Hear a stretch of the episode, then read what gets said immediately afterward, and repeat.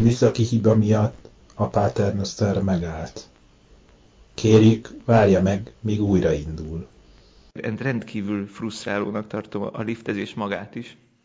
Úgyhogy már az alapgondolata is se tetszett a dolognak ebből a szempontból, mert nem hogy beragadni, de még együtt utazni is rendkívül rendkívül nem szívesen teszem. A nyitott kapukat döngetsz, mert én soha nem szállok be liftbe, tehát mindig lépcsőn megyek, úgyhogy, úgyhogy a beszorulás az minket nem veszélyeztetne, de ha már itt együtt vagyunk, akkor, akkor legyen, legyen ez egy beszorulós helyzet mégiscsak, legalább az őszinteségnek legyen akkor úgy tere, hogy, hogy nem menekülünk, és, és úgy mesélünk magunkról, akkor kezdem én csak így a bemutatkozást. Szerbusz Grecsó Krisztián vagyok, és hát szép irodalommal, írással foglalkozom. Az élet és irodalomnak vagyok egyébként most már 13 éve a prózarolt vezetője, vagyis állok egy kapuban, ahol a jövevények 90%-ának azt mondom, hogy nem mehet be.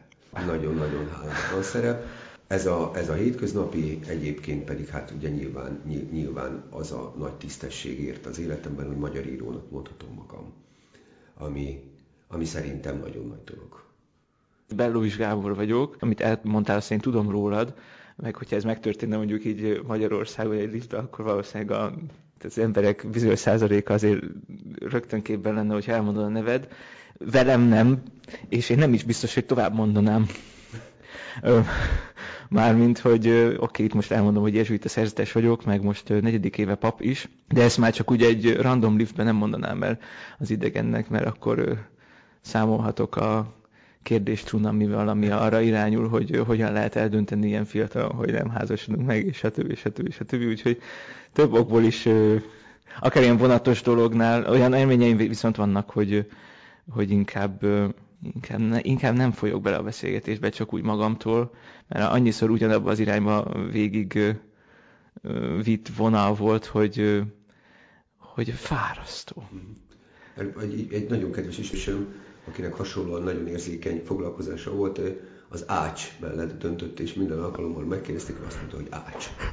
Tényleg tetőket csinálunk? Igen, tetőket csinálunk, és ezzel tulajdonképpen egy jó nagy kérdést amit megúszott, de azért Hát ebben rokonlelkek lehetünk, hogy ahogyan mesélsz arról a döntésről, ami te vagy. Ugye, tehát, hogy hogyan fogalmazod meg magad, meg hogyan kommunikálsz arról, eh, hogyan mered a világnak vállalni, vagy akarod hitelesíteni, mert alapvetően a, különösen, különösen a járvány óta minden értelmiségi hivatásnak legalizálnia kell magát. Vagy valahogy abban a környezetben vagyunk, mint hogyha a lélek semmilyen módon nem szorulna gondozásra. Tehát csak a fizikai munka becsülete működik, ami, a, amit én azért alapvetően egy felszított, ha régi szóval mondanánk, agitált lelkiállapotnak érzek, vagy gondolok, mert a 40-es évek második felében az akkor már lappangó kommunista agitáció tulajdonképpen ugyanezeket a, ugyanezeket a szólamokat adta az akkor is a végletekig kizsigerelt, éhező, akármilyen emberek szájába. Most sincs lelkileg jobb állapotban ez az ország szerintem, és most is az a helyzet, hogy a lelki hivatásoknak, mint hogyha röstelkedni valója lenne. Ezzel a mi hivatásunk teljesen közös.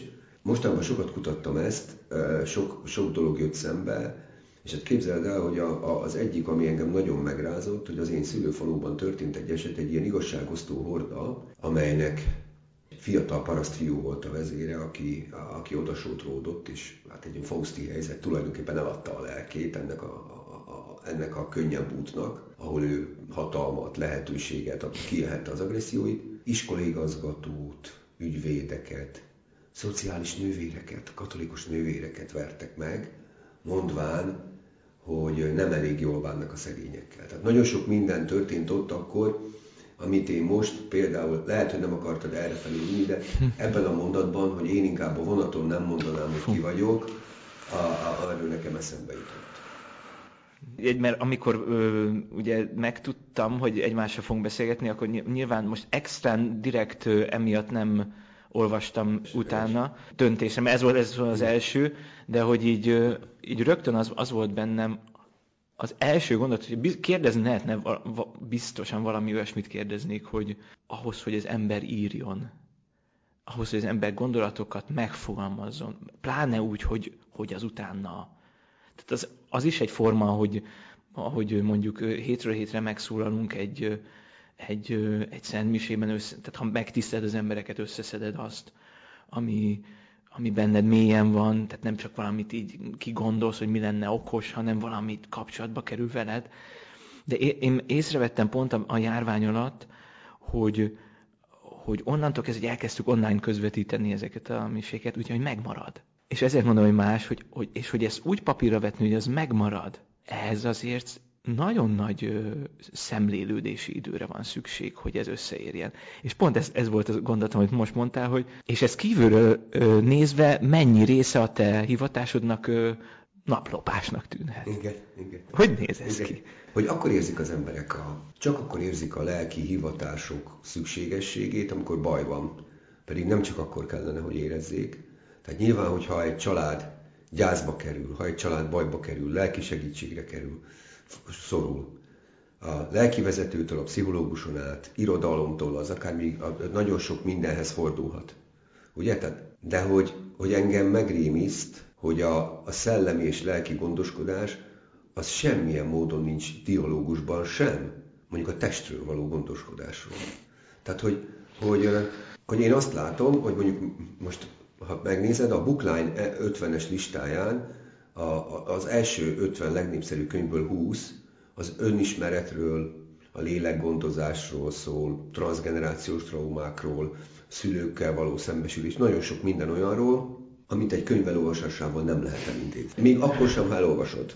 Általában ezeket a könyveket önmegnyugtatásképpen megveszik, az első 17 oldalnál abba marad, ez nagyjából a fogyókúrás könyvek hatékonyságával egyen, egyenértékű, tehát az, hogy, hogy a lélek ápolása az akkor egy alapvető kívánalom, legalább akkora, mint, hogy, mint hogyha beverem a térdem, akkor orvoshoz fordulok, annak semmilyen kultúrája és alapvetése nincsen ma Magyarországon, és azért tartunk szerinte, hitem szerint mentálisan itt, ahogy, hogy nem, merek, nem, nem merek ilyet mondani, hogy lelki vezető, nem merek ilyenre gondolni, hogy tanácsot kérek, szóval, hogy, hogy, hogy ez a fajta egészség, ez, ez, ez, ez, ez nincs, nincs nincs benne az általános köztudatban, és sajnos így kell kifogom még a műveltségbe sem, hogy ezt a kérdést föltegyük.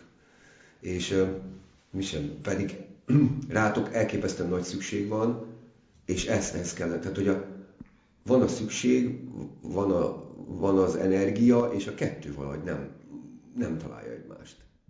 Akármi is legyen ennek a gáta, ez engem egyébként nagyon szokott foglalkoztatni, hogy vagy meg is lepődtem múltkor, most én, én, én így amellett, hogy nagyon klasszikus templomi helyzetben vagyunk, így káplánként, vagy a klasszikus lelkipászorkodásban működöm, így jezsuitaként ez viszonylag atipikus, de én ezt nagyon szeretem. Elnézést, nem kérdezhetek valamit? Aha. Nálatok az nem általános gyakorlat, hogy a a szerzetesek visznek lelkészi tevékenységet is abban az esetben, ha, ha felszentelt papok? De igen, csak a lelkipászorkodás én úgy, úgy értem, hogy nem feltétlenül van az a fő feladat, hogy egy templomban mondjuk vasárnap megtartsa három misét. Szerintem ebben, ebben az RP kollégámmal így egyedülállóak vagyunk, mert hogy mit tudom én, valaki iskolaigazgató, és a pap, és nyilván mit tart egy ko- kolimisét, vagy ilyesmi. De hogy akinek mondjuk ez lesz, és ez egy nagyon forgalmas templom, azért itt meg, megfordul 2000-2500 fő egy hétvégén, van 10 szentmise, tehát azért hétvégén egy kicsit ilyen gyár hangulata, és remélem nem, a hangulata nem az, de ez nagyon ki lehet merülni. És hogy tényleg az az érzésem, hogy, és emellett viszont van, van a, a személyes oldal, hogy nem sok, ehhez képest nagyon kevés de egy-egy egy 10-12-15 emberrel viszont le, kifejezetten ilyen lelki gondozói kapcsolatban is vagyok, és olyan érdekes, hogy pont, pont múltkor egyeztettük az, az időpontot az egyikkel, aki még nem olyan régóta jár, és akkor mondom, hogy ú, az nem lesz jó, mert akkor én megyek.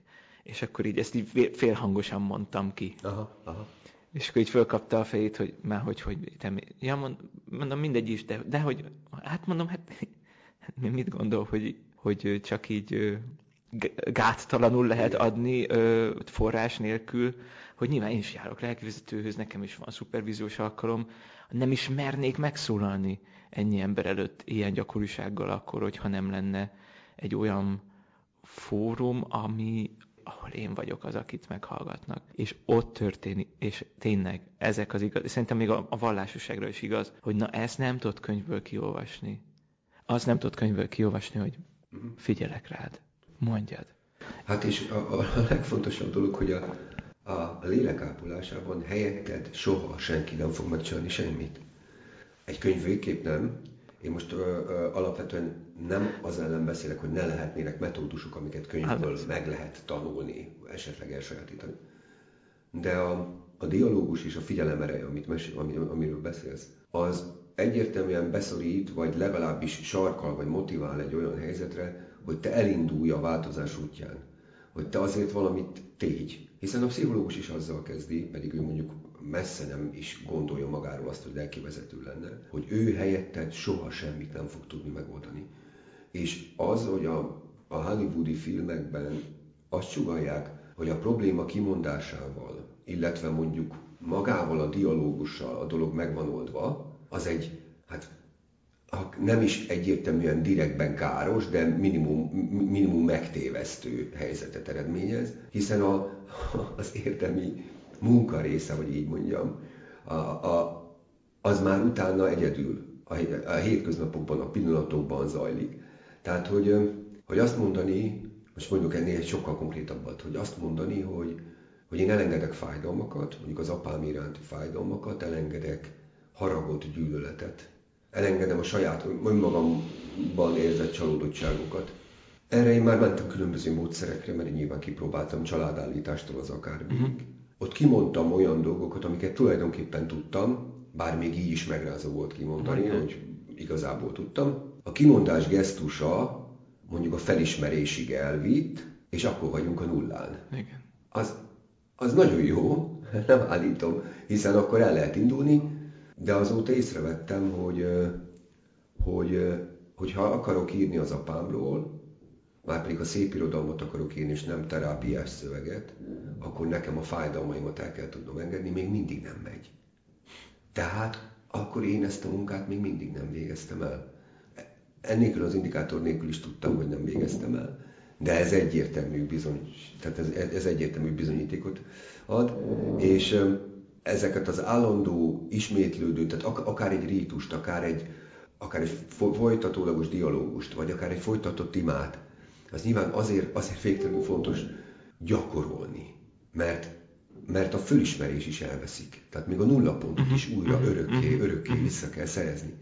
És, és ebben nektek, ebben nektek szerintem elképesztően gyönyörű és szép nagy feladatotok van, és most én hiszek benne, hogy ez változni is fog hogy, a, hogy most is mondod, hogy mi, micsoda szép számú lelki közösség van itt, katolikus közösség, aki jön, és hogy, de hogy, hogy egyre többen fogják azt fölismerni, hogy a hit keresése az nem egy befejezett állapot, hogy ez egy állandó, állandó, pontosan, mint az önismeret egy olyan folyamat, és hogy, hogy a bizonyosságokat akarni, meg meglátni, az egy vágy lehet, és rengeteget segít, vissza is ad, de, de nem úgy történik, mintha átugranál kerítésen. Megtértem, innentől korlátlanul hívő vagyok, nekem a Jóisten segít, én, én, én mindenben rendben vagyok.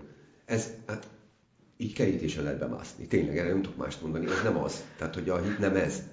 És, vagy hát legalábbis én így gondolom, és hogy, hogy hogy, hogy ezt, ezt a fajta felismerést, hogyha megteszik emberek és vágynak, akkor nyilván már, már elindulnak felétek. Egy kérdést e, engedj meg, banális lesz, de még, mégis kíváncsi vagyok, hogy mióta akkor így megváltozott a megszólalás módod?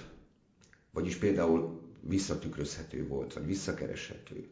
Másféleképpen készülsz a prédikációra. Például akkor ez azt jelenti, hogy most teljesen megírod és felolvasod, vagy csak a pontokat, ahol a rögzített pontok, amik mellett a gondolat halad, azokat gondolod át alaposabban, vagy hát nyilván azelőtt is átgondoltad elég alaposan, nem? Tehát, hogy hogy épül föl, hogy épül föl egy, egy készülés, egy... Nyilván az ünnepek megszabják neked a, a, a, a, azt, hogy miről beszélsz, de azt még nem szabják meg, hogy a személyes szűrődön keresztül átengedve, hogy közelítesz az ünnephez mondjuk. Igen, azt nem. A, a, ugye szövegeket kapunk általánban, úgy szöv, alapvetően szövegközpontú, azt az egész világon minden vasárnap, legalábbis a katolikus templomokban. Volt egy nagyon érdekes homiletika, van egy ilyen akármi, tudománynak nem mondanám, de mondjuk egy kurzus, amit én Rómában tanultam, és ott volt ez mind, ez, még ráadásul egy német kollégiumban, úgyhogy ezt mind, az retorikát is németül kellett csinálnunk, úgyhogy ez annyira nem volt autentikus, mert rájött még plusz egy faktor, de ott azt mondta a, a, a tanárunk, hogy úgy csináljuk, vagy úgy, úgy, az is egy módszer, hogy elolvassuk a szöveget, imádkozunk vele, az az, hogy egy kicsit hagyjuk, hogy megérintsen. Mondjuk én az evangéliumi része szoktam általában foglalkozni, és akkor írjuk le az első dolgot, ami eszünkbe jut. És ezt húzzuk át, mert az mindenkinek eszébe jut. és hogy ami utána jön, na jó, persze, ez, ez egy kicsit mesterkért, én egyszerűen ö, hordozom magamban ezt a szöveget egy mondjuk egy úgy szerdától uh-huh. egy vasárnapig. És az a tapasztalatom, hogy ha nem erőlködöm, akkor szombat este, amikor leülök, 10-11 körül, akkor ez egy nagyon érdekes dolog, hogy akkor ez menni fog. Hogy fog történni valami. A kettő, kettő ö, fontos dolog van, az egyik, hogy ne görcsöljek rá túlságosan, a másik pedig, hogy ö, ne, ne hozzak szűrőt, uh-huh. hanem hagyjam. Most kezdek el az életemben először úgy bátrabban megfogalmazni dolgokat, mert eddig mindig mentegetőztem, hogy hát én még csak egy év vagy a pap, meg én, meg még nem tudom én, de aztán rájöttem, hogy így mondjuk leélhetünk nagyon sok évet, és akkor még mindig mondhatom a hűséges maradok a hivatásomban, hogy gyerekem még mindig nincs, meg nem. Szóval, hogyha arra várok, hogy minden tapasztalata szert tegyek, nem fog menni. Úgyhogy most már merek így arra hagyatkozni, hogy ami engem belül megérint, és azt megpróbálom univerzálisan lefordítani, az érinteni fog másokat is. Mm-hmm. Szerintem ez valahol nagyon szép, mert nem is feltétlenül az lesz az érdekes, hogy én elmeséljem azt a történetet. Arra igyekszem vigyázni például, hogy alapvetően egy zárkózottabb, tehát kiskoromban nem mertem elmenni, felolvasni, egy, elmondani egy verset nyilván osztály előtt, mert annyira lámpalázas volt, és ehhez ki... Szóval lehet fejlődni, de hogy egyszerűen figyelni arra, hogy mi, mi érint belül, ne, nem is feltétlenül kognitíven, hanem, hanem így a szívemet, és, és nem is feltétlenül kell elmondani történet narratíváját, hogy mi mm-hmm. történt, hanem elég csak a gyümölcseiből valahogyan megszólalni, és én azt érzem, hogy ez érint, hogy itt találkozunk, mert hogy a kérdéseink Na ez a másik, amiben meggyőződtem, hogy ugye elkezdtünk gyóntatni. Katolikus egyháznak van egy ilyen nagyon speciális formája, ahol nagyon sok, ember, nagyon sok ismeretlen emberrel találkozol egyoldalúan. Tehát ő mond valamit magáról, sajnos hát ilyenkor általában azt, amire nem büszke. És, és ennyire nem gondoltam volna, hogy a gondjaink, a kérdéseink, a kihívásainknak a túlnyomó többsége ugyanaz. Csak kinek-kinek máshol jelentkezik. Én úgy készülök, hogy hogy ezt hagyom, és amiben viszont bejött egy plusz faktor, hogy ez rátesz nálam a, én nem szeretem ezt az online közvetítést, mert ez rátesz egy plusz faktort, hogy, hogy amúgy is igyekeznem kell viszonylag épkézláb magyar mondatokban ö, beszélni ahhoz, hogy mondjuk ez egy vállalható valami legyen. De ilyenkor még, még bejön egy ilyen, hogy alapvetően mindig így szorongok attól, hogy mi van, ha valaki rossz indulattal hallgatja, Hát mit, nem egy olyan térbe kerül mit ki, tud, ahol, ahol ez nem egy védett nem, tér, és nem. tudod, amikor itt vannak ö, szemben, mondjuk az az éppen aktuális 350 ember, akinek a nevét persze nem tudom, de az arcát már ismerem. És az ő jó indulatuk, meg a mi imádságos környezetünk, ami van, az tulajdonképpen egy olyan tér, ami nem való az internetre. Mert ott veszti el ezt a védettségét. Tökéletes. Egy kicsit olyan, mintha egy családi beszélgetés asztalához kamerát tenni. Így van. Mm-hmm. És pláne egy olyan, ahol, ahol névtelenül, meg fék nevekkel oda lehet kommentálni mindenfélét. És engem ez frusztrált egy kicsit, hogy mindig is azt éreztem, hogy a hit az én legbensőbb dolgom, az nem azért nem való az internetre, mert ne lenne érdekes, hanem mert szerintem ott nem tudjuk megtenni azt a lépést, ami valóban szükséges. Lehet, hogy valamit igen, de a fontos lépést azt nem YouTube videóból fogjuk megtudni. Nem, nem, nem. Hát ez te teljesen igazad van. Én, a, én még egy rendhagyó irodalom órán is azt szoktam kérni, most a múltkor volt, hogy egy pedagógus kollega közvetíteni akarta élőben, és mondtam, hogy hát azonnal kapcsolja ki. Uh-huh. Hát a gyerekek másképp fognak figyelni. Igen. Még a hallgatásuk is más lesz. Nem, hogy a, ahogy én másképp fogok beszélni, az teljesen természetes. de hogy az ő befogadásuk is más, mert nem ott vagyunk mi, és az nem egy egyszerű és megismételhetetlen Igen. pillanat. De csak az jutott közben eszembe, hogy, hogy ez az egész liftes dolog, meg ez az egész ilyen, ilyen beragadás, meg ismeretlen ember, meg nem tudom, valószínűleg egyébként egy nagyon hasonló furcsa stressz helyzetet idéz például bennem elő, ami, ami egy olyan, hogy itt most mondani kell valamit.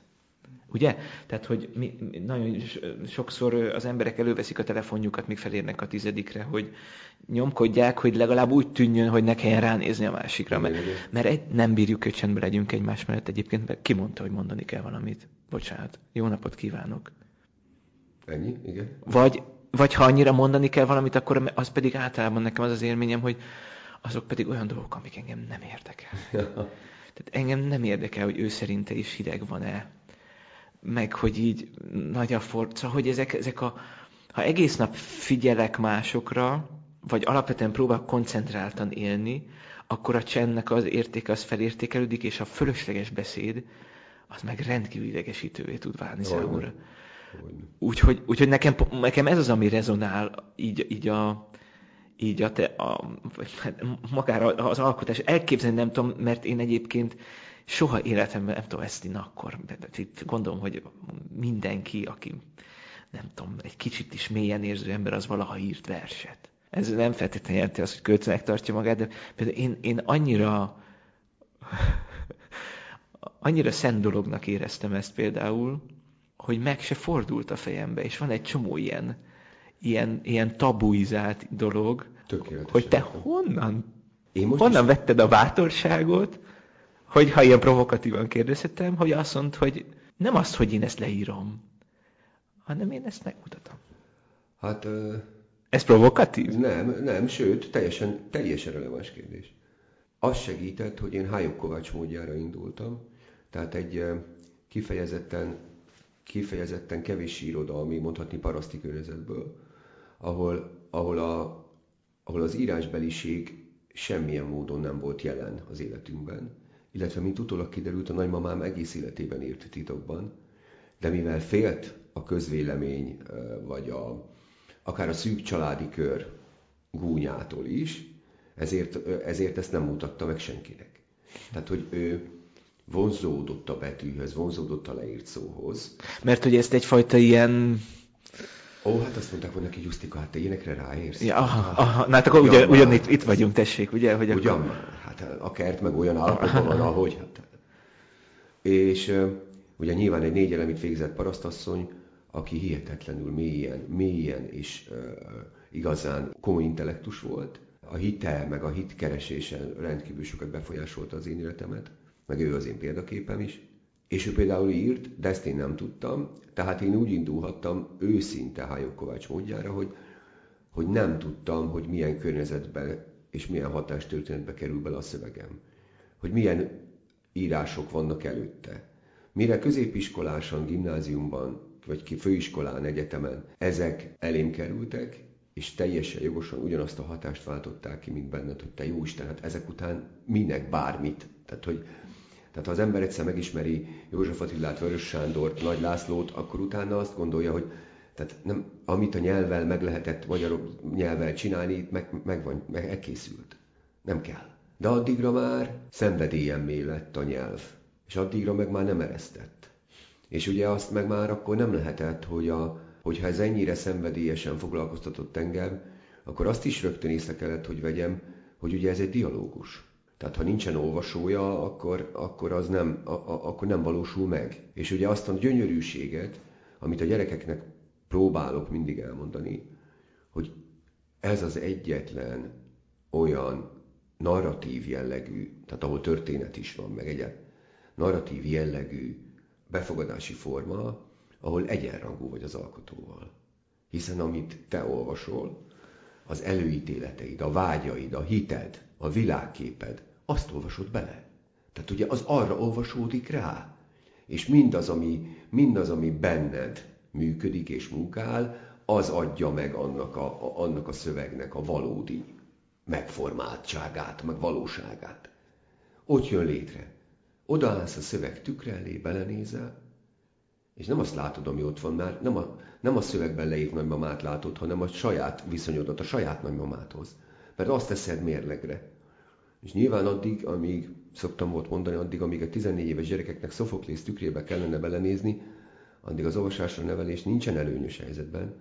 Pedig ez is ugye a hihetetlenül fontos a lélekápolásának egy, egy ugye, hiszen az a legelemibb, amit nem merünk senkitől megkérdezni, az talán a könyv meg fogja nekünk válaszolni. Hm. Ha találunk utakat, de hát ahhoz rengeteg utat kell indítani. Rengeteg tévút lesz, rengeteg letett könyv. Például ezt, én azt látom, hogy a gyerekeknek ez is egy információ. Tedd félre. Nem szent, azért, mert ki van nyomtatva, nem biztos, hogy jó. Vagy lehet, hogy jó, csak még nem neked. Pontosan. Nem jókor találkoztatok. Tedd félre, kezdj új fejezetet, próbálj újat nyitni, és, és ugye ezek, ezek a, a, a helyzetek adnak az önismeretnek egy ilyen első, első pillanatokat, és, és ez nekem akkora örömeket okozott, és, és azok a pillanatok is, amikor észrevettem, hogy én már értem annyira a nyelv működését, hogy tulajdonképpen itt innentől kezdve ez egy meghasonlott helyzet, mert éreztem, gondoltam, dolgozott bennem valami, amit a világgal nekem meg kellett oldanom, vagy meg kellett beszélnem, vagy végig kellett gondolnom. Ez egy dupla csavar, mert azt nekem úgy kell megformálni nyelvé, hogy ne az a helyzet legyen, hogy én át tudjam élni, hogy velem mi történt, uh-huh. hanem azt, azt, amit ott akkor én a világról gondolok, az valamit generáljon ugye az olvasóban.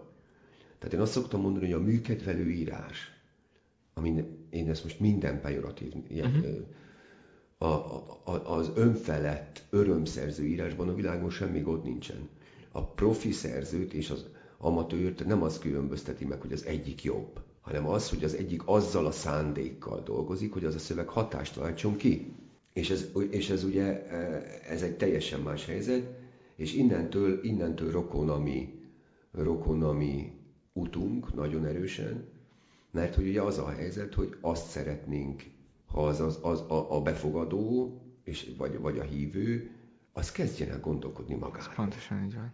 Kezdjen el gondolkodni magáról. És, és nem, nem akarjuk se számon kérni, nem akarjuk erőszakkal jobbá vagy mássá tenni, illetve hát nyilván nem akarok a nevetben, de hogy, hogy, hogy egyszerűen csak figyeljen befelé, és azt a helyzetet, amit most tényleg ilyen nagyon divatosan önismeretnek mondanak, az valóban kezdje el. Tehát a, a, az énvédő technikák, amelyekre valójában valóban szükség van, tehát nyilván rengeteg bántás ér bennünket a világban, de azok ne fedjék el a valódi indulatainkat, a, az ösztöneinket, a vágyainkat, mindazt, amit, hogyha én megértek magamból, akkor elindulok azon az úton, hogy a banális dolgokat, miszerint a külsőmet, a humoromat, a hangomat, a habitusomat megpróbálom elfogadni, megismerni, elfogadni, és ezeken keresztül elindulva lehet az, hogy, hogyha én értem és ismerem magam, akkor megpróbálhatok szeretni. Uh-huh. Ugye? Tehát, hogy, vagy, vagy engem lehet szeretni.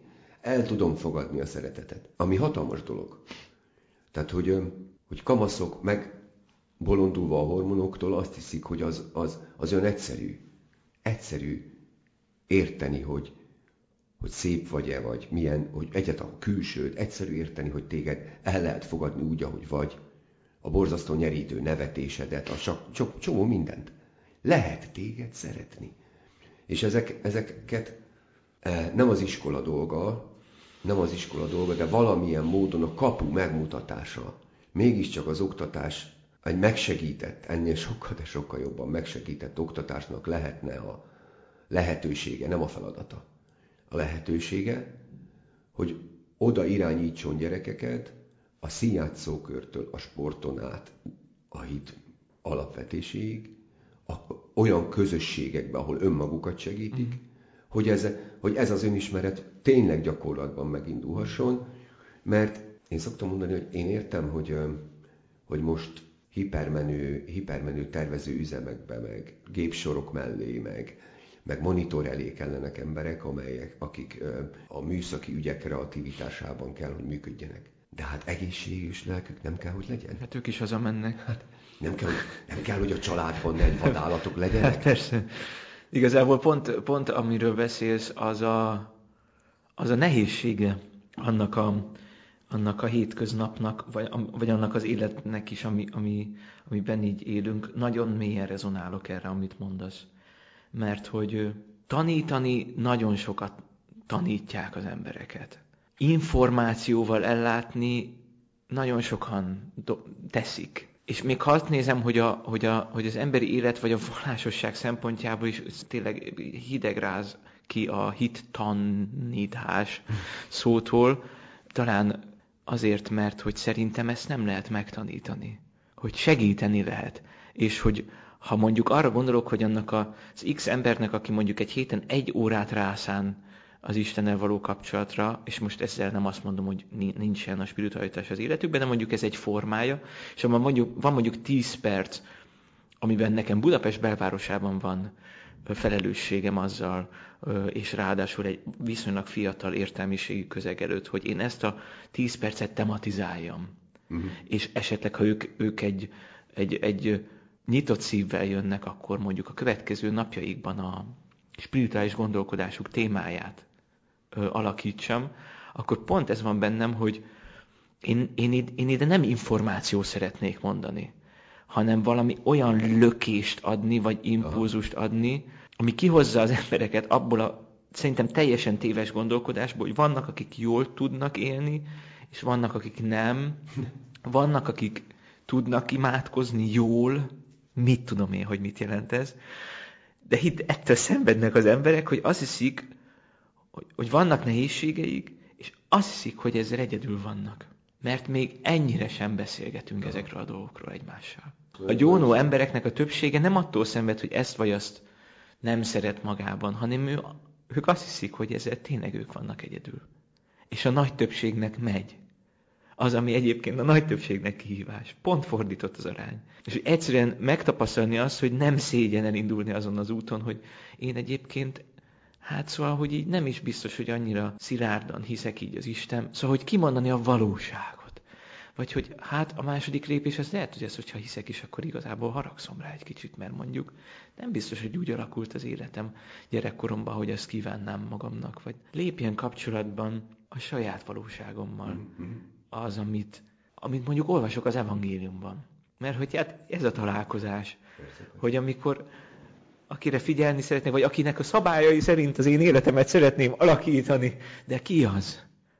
És annak a, a mozdulata, a kérdése, a mosolya, az mit tesz az én életemmel? Tulajdonképpen ez, ez nem nehéz, csak, csak egy kicsit így le kell így tenni, egy picit így valami maszkot, hogy, itt, hogy így a, a, a világon azt hiszem a legfontosabb kapcsolatokban csak egy valami dönti el azt, hogy az jó-e vagy rossz-e, és ez, hogy az őszinte-e, vagy nem.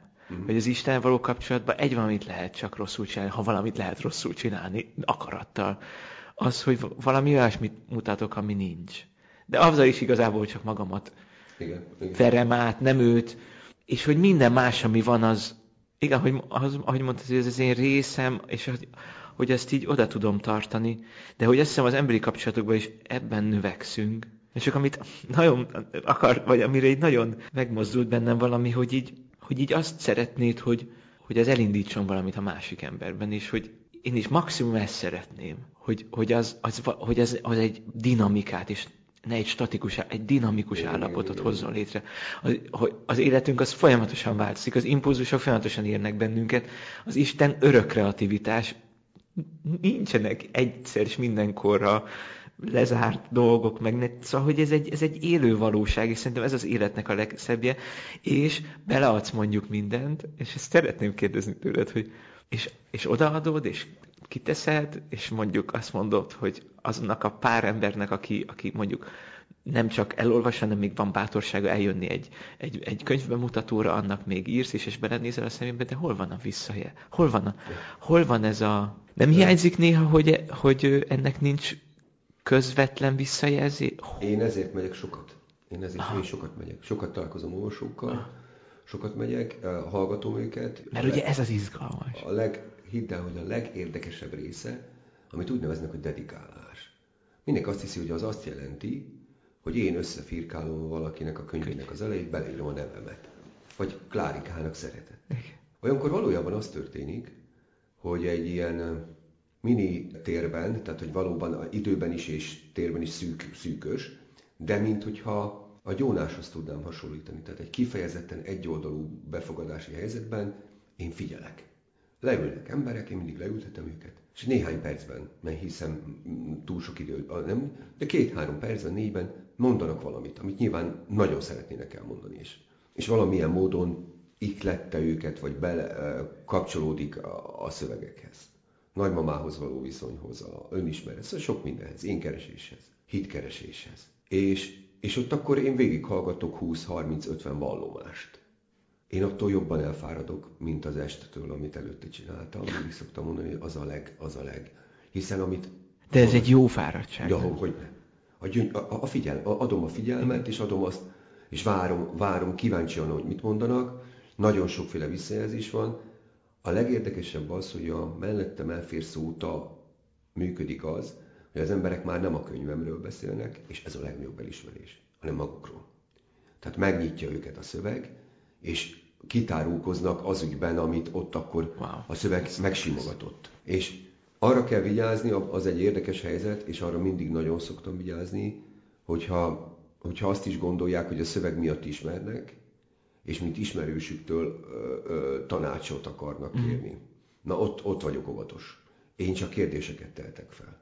Kérdezni kérdezhetek, figyelni figyelhetek, de egyfelől nem vagyok szakember, tehát hogy a, tudom, hogy a lélek szakembere az a, a, a, az a legkülönbözőbb végzettségek mentén lehet szűk területeknek talán ismerője, de mondjuk a gyermekvédelemtől a, a, a gyereknevelési helyzetekig nagyon sok minden olyan van, ahol, ahol nagyon kockázatos lenne konkrét tanácsot adni hiszen mondjuk az már, az már helyismeretet, eseményismeretet, kortörténetet és a többit követelne. Meg óriási felelősség. Hát hogy ne.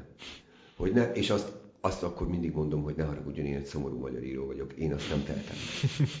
De meghallgatom, és nagyon, és kérdéseket tudok feltenni, hogy mit gondol ő arról a helyzetről. Úgyhogy, úgyhogy ilyen, mégiscsak van nekem visszajelzés, ilyen is, meg az a világ is visszajelez, amit te most több szempontból érintettél. Egyszer érintettél a közvetítéseknél, meg egyszer most nagyon határozottan, de sokkal burkoltabban a, az emberek, akik ma egyedül érzik magukat a gondjaikkal. Ugye a közösséginek nevezett oldalak a magány színterei. Hiszen csak demonstráció zajlik, a tökéletesség demonstrációja. Abban a térben, ahol annak a versengése zajlik, hogy mindenki más tökéletes rajtad kívül, ott nyilván egyedül maradsz a, a, a, a, magányoddal, a helyzeteiddel, a, és még jobban elszigetelve érzed magad, akár a külsőd miatt, akár a sorsod miatt, akár. Azt szokták mondani egyébként az internetes térben a, a kereső motorok tudnának a legjobban mesélni arról, hogy valójában mi érdekli az embereket. Attól kezdve, hogy ha mondjuk egy szülő magára marad, és nem találja a hangot a saját gyerekével, amit például megfogalmazni se lehet. Nem találom a hangot. Képtelen vagyok, nem tudok, segítséget szeretnék kérni, mert, mert nem tudom, nem tudom neki azt az utat mutatni, ahol szeretném, hogy járjon, és fájdalmat okozunk egymásnak, és ez bennem haragot, indulatot szül a gyerekben is, és szeretetlenség van a családban. Állítólag ilyenre például rengetegen keresnek. És még nagyon sok minden ilyen helyzetre, Na most ennek mind, mind ellentmond és ellentmutat az, hogyha mindenki másnak fotókon beállított, profi fotókon beállított családi ebéden, hát most el sem tudom képzelni, milyen hangulatú lehet egy olyan családi ebéd, ami, ha nem mikrofonok vannak, mint itt, tehát ez nem is egy családi ebéd, hanem olyan gyönyörű nagy ö, ö, reflektorok, hogy ott micsoda remek hangulat. Igen, biztos, hogy nagyon meghitt. És, és hát ez, ez, ez, ezt a magányt kellene, vagy ezt, ez, ugye egyébként is egy, a fájdalmainkkal egy, én azt szoktam mondani, egy kozmikus magányban vagyunk. Az empatikus szerettünk is csak meghallgatni tud. De hogyha nem érezzük azt, hogy valaki képes bennünket motiválni, akkor meg ez a magány té- tényleg egy ilyen kozmikussá nőhet. És, és hát ez, ez a tulajdonképpen, ha szabad ilyen nagy szavakat használni, ez a mi munkánk, hogy ez ne így legyen. De nekem is amit mondasz, nekem is nagyon sokszor kell erőt merítenem, mert, mert ebben a térben, ha a, ezek kikerülnek, akár ezek a gondolatok, akár a szövegek, hogy elképesztő végletes reakciók jönnek. Tehát azt meg kell tanulni, kezelni valahogy, hogy, hogy mennyi, mennyi fájdalom és harag van az emberekben. Most az jutott eszembe erről, hogy mennyi fájdalom, és, és, és, és tényleg, a fájdalom, seb van, van az emberekben, hogy azért nem érdemes belemenni ezekbe a háborúkba, akár legyen az komment, meg nem, és azért szerintem egyedül, egyedül tényleg a jó indulatú odafordulás ezen a világon az a csúnya szóval módszer, amivel embereket meg lehet szelidíteni. Mert hogyha egy átgondolatlan, teljesen összezavart, kibogozatlan érzelem kavalkádba te belemész gyanútlanul kívülről, azaz, hogy reagálsz annak egy szikrájára, akkor egyáltalán, akkor lehet, hogy teljesen rossz irányba fogod elvinni Olyan. azt, és hogy bizonyos dolgoknak ki kell jönni. És egyszerűen tényleg arról az jut eszembe, hogy Regensburg és München között ingáztam én még, amikor Németországban ott is tanultam egy picikét, nem sokat, és, és az, azon a vonaton még ilyen régi kupés dolgok voltak, hogy ott volt egyszer-kétszer, hogy az, az, az a régi keleti irányba megy, hogyha ott, ott München felől Regensburg, és akkor átmegy a régi keleti dolgok. Senki nem vallásos. 90% azt se tudja, mi az a templom. És hogy amikor ezt így elmondtam néha, hogy én egyébként mi vagyok, akkor ezt hogy nem, nem akarták elhinni, de emlékszem egy helyzetre, ami egy idős néni 20 percen keresztül dölt belőle a, a dű az egyházzal kapcsolatban. Nyilván akkor voltak ezek a kiroppanó botrányok, és nem tudom, és, és valahogy akkor bennem volt az, hogy nekem ezt egyrészt most nem kell megvédenem, Köszönöm szépen, jó Isten, ő nem szorul az én védelmemre egyébként. De hogy neki meg nagyon fontos, hogy ezt most valaki neki tudja mondani. Hm. És pedig akkor még én nem voltam egy olyan hűde nagy taplet, mint a 22-3 éves lehettem, és ugye azt éreztem, hogy minél, hogy egyszer elfogy. Egyszer már elmondott mindent, és én ezt és nem akasztottam meg, nem mondtam azt, hogy ez nem így van, vagy azért nem mindenki ilyen. Tehát ha nem csak mondhatta azt, amit gondol, és egyszer csak ott voltunk, már nem is emlékszem, mi volt a fordulat, de egyszer csak ott voltunk, hogy ült, és könnyes szemmel arról beszélt, hogy egyébként neki meghalt a fia, nem tudom, hogy mikor, és hogy, és hogy egyszer csak ott voltunk mélyen nála. De nekem mondta mhm, ugyanannak, mhm, akire előtte rátolta azt, hogy milyen. És én ezt, ezt, eltettem ezt a történetet, és azóta nyilván ennek nagyon sok megtapasztalása volt, hogy hogy egyszerűen teret adni nem tud ilyen teret, csak, egy, csak te tudsz adni, meg te tudsz adni, meg én tudok adni, amikor úgy döntök, hogy én nekem most az lesz a fontos, hogy te benned mi van, és nem az, hogy elsőre mi fog kijönni a szádon. Ugye ez az adás, mint tudjuk, húsvét hétfőn megy le. Remélem, hogy addigra a béke elindul már, és, és a feltámadást a béke felé ünnepeltjük. Most én úgy jöttem el otthonról, hogy hogy egy ukrán menekült házaspár lakik nálunk. Nagyon nem alkalmas a lakásunk, a nappaliban laknak, ami egy tér a konyhával, mert hát ott így, ott vagyunk egymás nyakán. És, és volt egy pillanat, beszélgettünk, és próbáltunk egymással kedvesek lenni, és úgy e, e, egymás viszonyait egy kicsit is. Azt mondja, és azt mondja nekem Vladimir, hogy hát ő ismeri el Magyarországot, ő volt itt. Itt volt katona 74-től 76-ig. Mátyásföldön és Miskolcon. És tudod, ott egy vadidegen embert a lak, ennyi intimebb az lakásodba beengedsz, és nyilván elmosolyodsz, nem szól semmit, hát tudod, hogy miért állomásoztak itt orosz katonák, tehát hogy ezt, hogy most menekül egy borzalom, egy gyilkos harag és halál elől, 60-as évei második felében, vagy a végén, én beszélgetünk, és ugye kis ukrán, 20 évesként ő itt volt, e, e, itt volt katona, és aztán visszakérdez, hogy hát én voltam-e Ukrajnában valaha, és mondtam, hogy hát igen, voltam Beregszászon, azt ki is kellett keresni, hogy mi neki az ukrán nevemet, azt nem ismerték, meg Munkácson. És mit csináltam ott? kérdezték. Hát mondom, a, az ottani magyar kisebbségnek nagyon rossz a helyzete, és őket igyekeztem segíteni. Na most, hát mondtam ezt egy többségi ukránnak. Még egyszer mondom mindezt úgy, hogy ott laknak, ott vagyunk, és igyekszünk egymást a legnagyobb szeretettel elviselni, és a békevágy tart bennünket együtt, és az emberség, de hogy, hogy mennyiféle indulat tükröződhet, mennyiféle helyzetbe kerülhet ember, amiről valójában nem tehet. Tehetett az az ukrán kiskatona akkor, hogy őnek ide kellett jönni? El, ő elnyomó volt akkor? Mi szemünkben nyilván, Valójában igen. Tehát, hogy mennyiféle viszonylata van a szeretetnek, a kényszernek, az örömnek, a halálnak, lám, hát e, e, ebben vagyunk, nagyon-nagyon-nagyon sokat tanulok belőle, azt kell, hogy mondjam, úgyhogy, úgyhogy tényleg nem, nem tudok mást mondani, hogy akkor, ha megengeded, akkor, akkor kerekítsük le ezzel, hogy mint hogy reméljük a feltámadásra legalább a békét.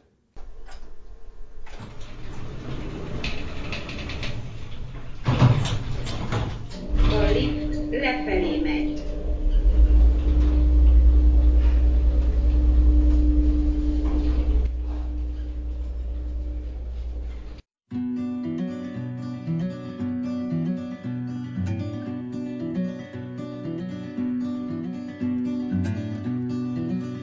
gombszám, két egész picitó, a méretből a lány nem leírható. Röld szép haj, mint égnek áll, én őrzöm majd, mit álmodtál, mit elhoztál.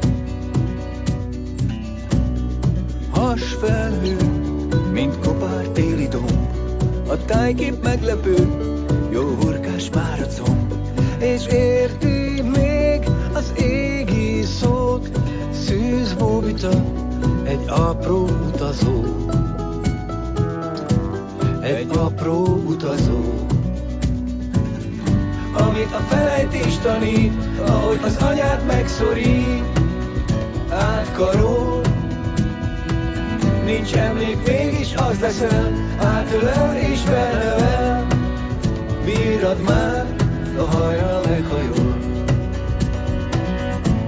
Mert élünk, mint a fák, nyögelünk a múltból éltól.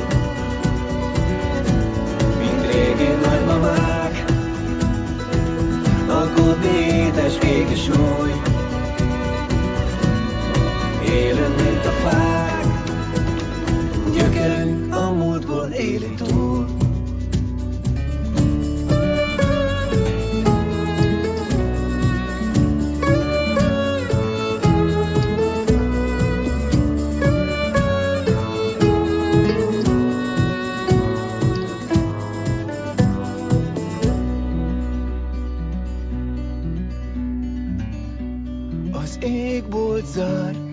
Csukva már a szem, hogy ebből mennyi áll, most megérthetem, és érti még az égi szót, szűz bóbita, egy apró utazó.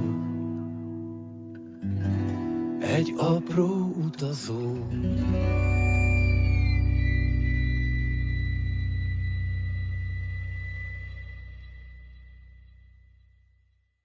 A Paternoster média partnerei Szent István Rádió, Válasz Online, Kultúrpart.